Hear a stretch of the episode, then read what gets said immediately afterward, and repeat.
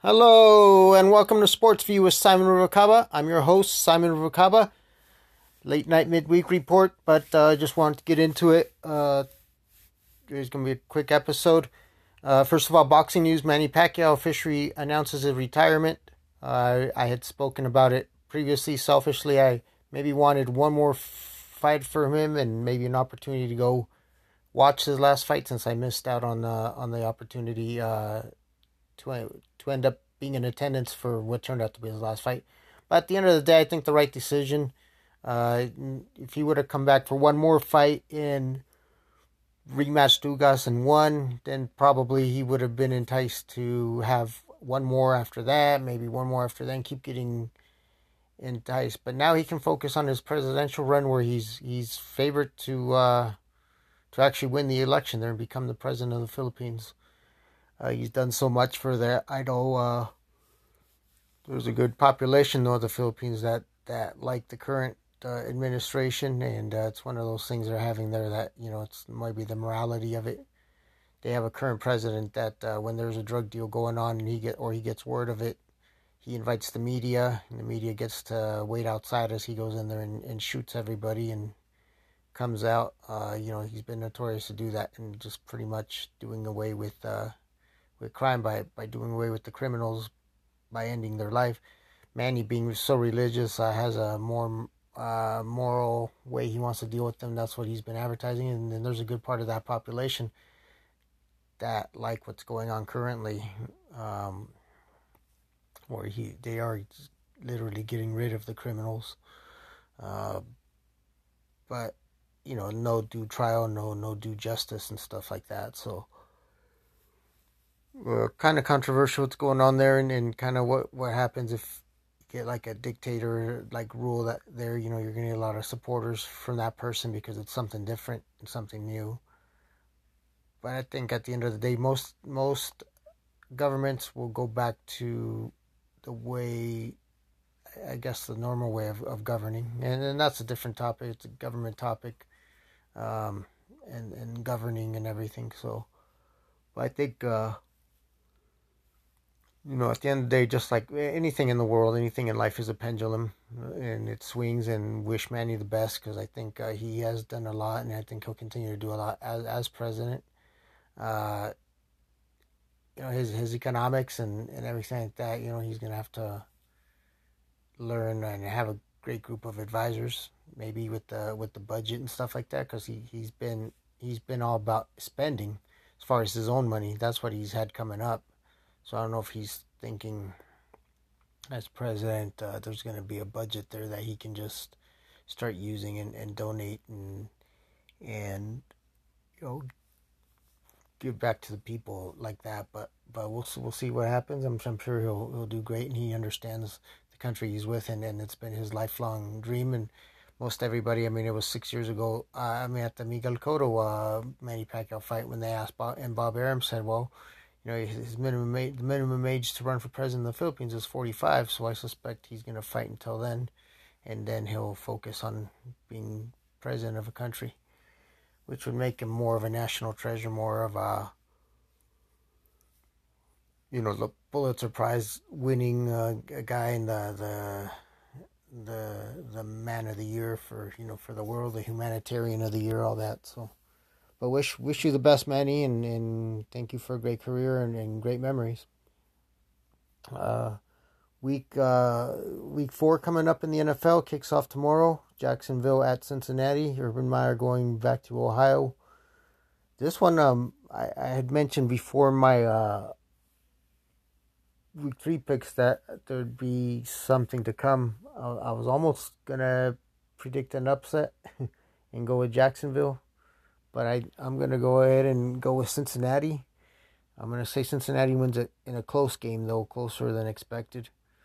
Uh, at some point, I think Jacksonville's gonna get a win, at least one, even by just dumb luck. Um, I mean, you could see what happens. You know, one of these games where um, excuse me, um, one of these games where you know last second field goal, there was a turnover at the end and stuff like because they've created some turnovers, they've had some special teams plays, and maybe they're gonna win it on something like that. Um, and pull, you know, squeak squeak one out at least. So, but I think they are going to win. But I think Urban Meyer is still in trouble as a, as a coach. But I, I don't think it's going to be this week. Although I, when I was considering it, I thought, well, you know, it's short week, return to Ohio, and um, um, yeah, I think too much going on. They did the trade C.J. Henderson. Henderson's now in Carolina, and uh, Dan Arnold, tight end, comes to Jacksonville, and I think if anything, the Henderson to Carolina is going to make a difference in Carolina. I don't know if Dan Arnold's going to make any difference in Jacksonville, at least not this season. And for what their scheming and the game planning is, and Trevor Lawrence, it's good tool for him, good weapon. But but we'll see what happens. They're just it's it's just uh, it's just a garbage year for them. It's it's unfortunate. They're they're rebuilding. They lost their running back, uh, rookie, and uh, I think it's just gone downhill from there. And I just don't think Urban Meyer is cut out for the NFL just by the facial expressions, by the comments he makes, by by the uh, the surprises when you know he's asked questions at press conferences and he's surprised by the questions. Uh, you know, you're not you're not recruiting the best high school players onto your team, and you don't have the dominant team there anymore. It's equal play, and it comes down to the coaching, the schematics, and everything like that. And and he just may not be head to head as far as head coach versus head coach. You know, battle of wits. He may not be the the man for that. Those kind of NFL, uh, you know, the, the the grueling, the intensity of the NFL of an NFL game compared to college, where almost always the teams are equal on the field, and it it it goes by the intangibles. He they just might not have the intangibles. Not sure they would get it. I don't know how long it would take of building this team and and letting Urban uh, his his philosophy come in and his what he wants to run, but it just seems he's confused as to exactly what he wants to do. Uh, but uh, but we'll see. So I, I'm gonna say Cincinnati close at the end of the day and uh, Jacksonville will still be waiting for the first win, maybe next week, uh, because they'll have the 10 days between games. Uh, but we'll see. Anyway, uh, and then the playoff uh, race heating up, the, the uh, NL West, it looks like the Giants may be getting through it. They have a two game lead here in the final week. But of course, the Dodgers have already clinched a playoff spot as well. And there's a, oh, I don't have the sheet in front of me, but uh, there's a the battle brewing down for the final uh, wild card spots in the AL wild card is, is the second spot is is gonna come down to I think the last day, but I think Tampa Bay and it looks like the Dodgers are the dominant going in. Although the Giants have the better record, just the Dodgers are more proven and I think they're more reliable in the in the postseason. So although the Giants, I think, win the regular season title and get the higher seed, I, I, I think the Dodgers would, would take a series over over the Giants, uh, come playoff time. So, but it's gonna be interesting. It's gonna be exciting to see. NHL's kicking off uh, a few weeks away. The, the preseason's getting underway. So, uh, we're gonna have full fledged uh, all four major sports. Uh, you know, getting it with NFL, uh, NHL and then NBA is to start shortly after, and then Major League Baseball is to be winding down uh, their championship. So a lot of excitement here, and a lot of uh, good things to look forward to. UFC's um, or in the MMA world, we got the PFL championships coming uh, the end of October, uh, and that's going to get more and more hype, along with the UFCs that are coming up, and then Bellator's uh, of fights. Bellator, they just get a lot of throwaway UFC fighters, and it, it, it's great to keep an eye on, on, on fighters you may have rooted for all this time, but then their talent level uh, and the fights they put up, it, I mean, it's almost like UFC leftovers to me when I'm when I'm looking at it, and the quality of the matchups. Uh, while they're they're good matchups and it's MMA, and if you're a fan, you're a fan. Uh, the UFC is really what everybody focuses on, and then that's what when, when you go to sportsbook, they don't really have lines on Bellator. They they they cater towards UFC and and that that's kind of where where the popularity still is uh, with, with the UFC and the popularity and, and I think overall interest because of uh, you know they continue to bring you the best matchups, and, and you don't have to wait for them. And just around the corner, there's another UFC, so there'll, there'll be a fight night. They they they've got their schedule down pat where there's there's plenty of of, of MMA action throughout the week. And it's all coming brought to you by by the UFC, and then Bellator has their shows uh, more uh, maybe on a monthly basis, and then uh, and then once a month you talk Bellator, but then the rest of the month uh, it's UFC. So, uh, but yeah, you know, boxing at this point is so, so you know when they they say it has to be more like that. It's at this point there's managers are dime a dozen, promoters are dime a dozen, and they all just refuse to want to work together. And it's it's you know, um, and I'm anxious to read Russell Peltz's book that that is on order, that's on its way. But you hear old time managers, old time promoters talking about the difference of what it was back in the day and what it is today. Uh, but one of the positives is that fighters do have their their say. You know, it used to be the manager would make the match and he would just call the fighter and say, "All right, you're booked for here, here, and you know, this time, place, and date," and that's you know, and the fight's on.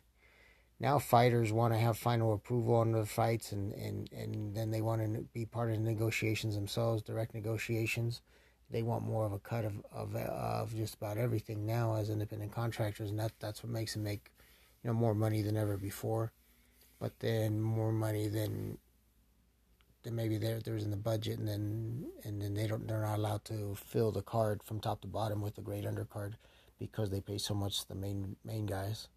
So that that, that is one of the downfalls. So if you're going to make 40 50 million dollars as a main event fighter, don't expect much of an undercard. Which uh, I took a long time to realize that because I you know I grew up watching those Julio Cesar Chavez fights and Mike Tyson fights where you know they would be on the undercards, and the undercards would be nothing but title fights and champions. Julian Jackson, uh, you know, Simon Brown. Uh, you know, you, you just you had champions from top to bottom. Michael Nunn. You know, the, every, every fight on the card on a, on a big pay per view was was like a title fight or, or former title this or contender. Some it was it was a you know title eliminators. So.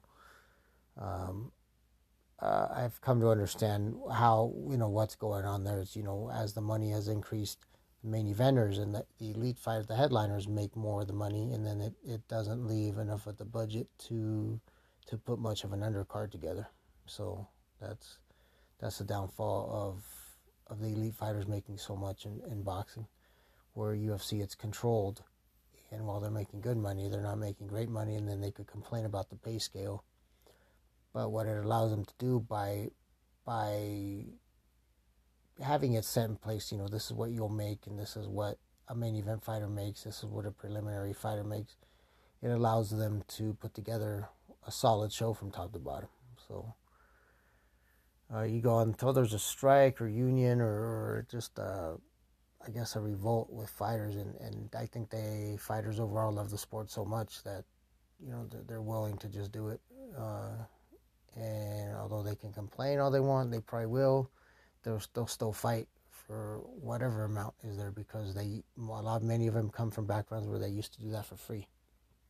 So, uh, but we'll see. You know, it's got to work itself out with time. But there's some fights coming up with boxing with Deontay Wilder and and uh, and Tyson Fury, the third fight, which is uh, getting uh, building more interest and, and piquing more interest and, and giving more hope for Wilder you know, this whole time it had been Fury, Fury, and I think Fury, while he's still the favorite and the fans' choice overall, I think there's more. The wind is starting to blow towards Wilder. Then you got Canelo Alvarez and Caleb Plant, which after just one press conferences where they exchange blows, uh, they they don't need any other hype for that. Uh, it's it, the fight's gonna sell itself now in November. Uh, I'll be at the Mikey Garcia fight, and then there's to be Errol Spence uh, versus, uh, I'm sorry, Terrence Crawford versus Shawn Porter.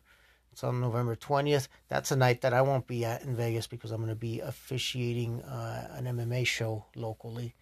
Um, so that's uh, that's what I'll be doing for that that night. So unfortunately, I won't be in Vegas, but uh, definitely won't be missing the results, and, and then I'll check out the action uh, when I get home the next day.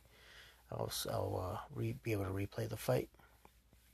So that's all I got. Uh, we'll be back Friday with uh, the head to head and then my first million. And then we'll, uh, I'm going to try and get a, a segment maybe tomorrow or Friday with uh, Ryan Davis. Him about the Detroit Lions state. Because while I think it might be par for the course, you know, they they started off one threat. They are playing tough and they're, and they're hanging in there and they've had some tough luck. And I want to t- still talk to to Ryan about, you know, how does that fan base feel? You know, that uh, do they actually feel cursed, or what what do they feel is going going on there? Because historically they just they just seem to be the victims of these record breaking or record tying field goals or, or sports moments. They always seem to be the team that uh, teams are breaking records against, and and uh, you know they deserve to win on, on Sunday, and then they it was going to take a miracle, and then a miracle happens. So there you go. But I I think they're you know like I said before, I think they're headed in the right direction. There's just going to be a few seasons to build on. But I like how tough they're playing. They're playing uh, with the mentality of the coach, you know, that kind of toughness, and they're hanging in there, and they're playing hard for, for him. So, so exciting to watch, and uh, and unfortunate to see the results not be any different. But but I, I think I think the Detroit fan base has something to cheer for here uh, moving forward in the future. Uh, and that's all I got for Sports View. This is Simon Ruvalcaba checking out. Until next time.